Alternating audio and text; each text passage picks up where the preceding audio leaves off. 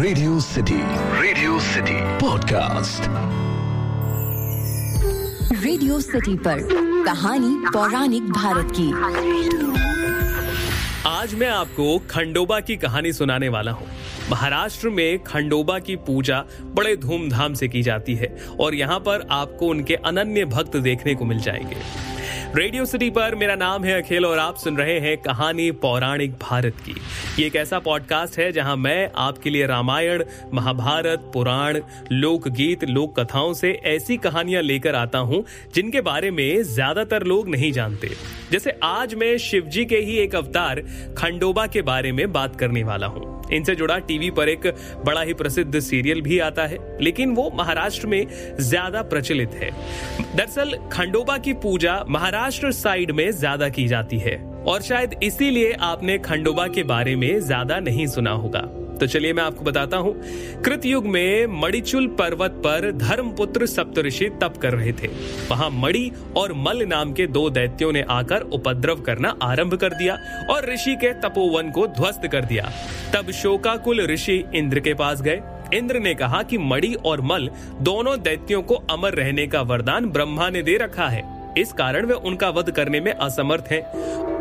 उन्होंने ऋषि को विष्णु जी के पास जाने की सलाह दी।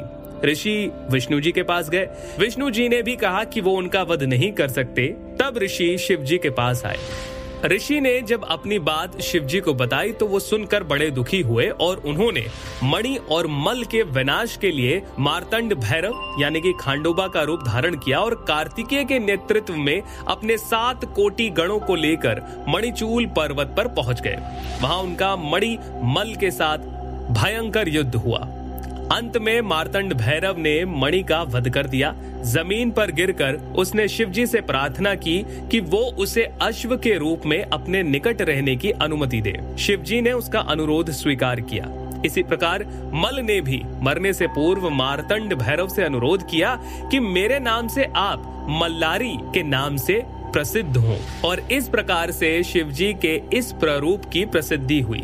मल्लारी यानी खांडोबा को श्वेत अश्व पर बैठा हुआ भी माना जाता है। उनके साथ एक कुत्ता रहता है और उनके हाथ में खड़ग और त्रिशूल है। खंडोबा और उनके मंदिर जेजूरी से जुड़ी और भी कई कहानियाँ हैं, जो मैं आने वाले समय में आपको ज़रूर बताऊँगा। अगर आप इस समय महाराष्ट्र में हैं खांडोबा के भक्त हैं या जेजूरी होकर आए हैं और आप इनके बारे में मुझे कुछ बताना चाहें तो ज़रूर बताइए। मेरा ईमेल एड्रेस है podcast at my radio city dot com या फिर आप मुझे इंस्टाग्राम पर बताइए। आरजे अखिल के नाम से हूँ मैं। सुनते रहिए रेडियो सिटी मेरा नाम है अखिल। रग रग में दौड़े सिटी रेडियो सिटी पर कहानी पौराणिक भारत की।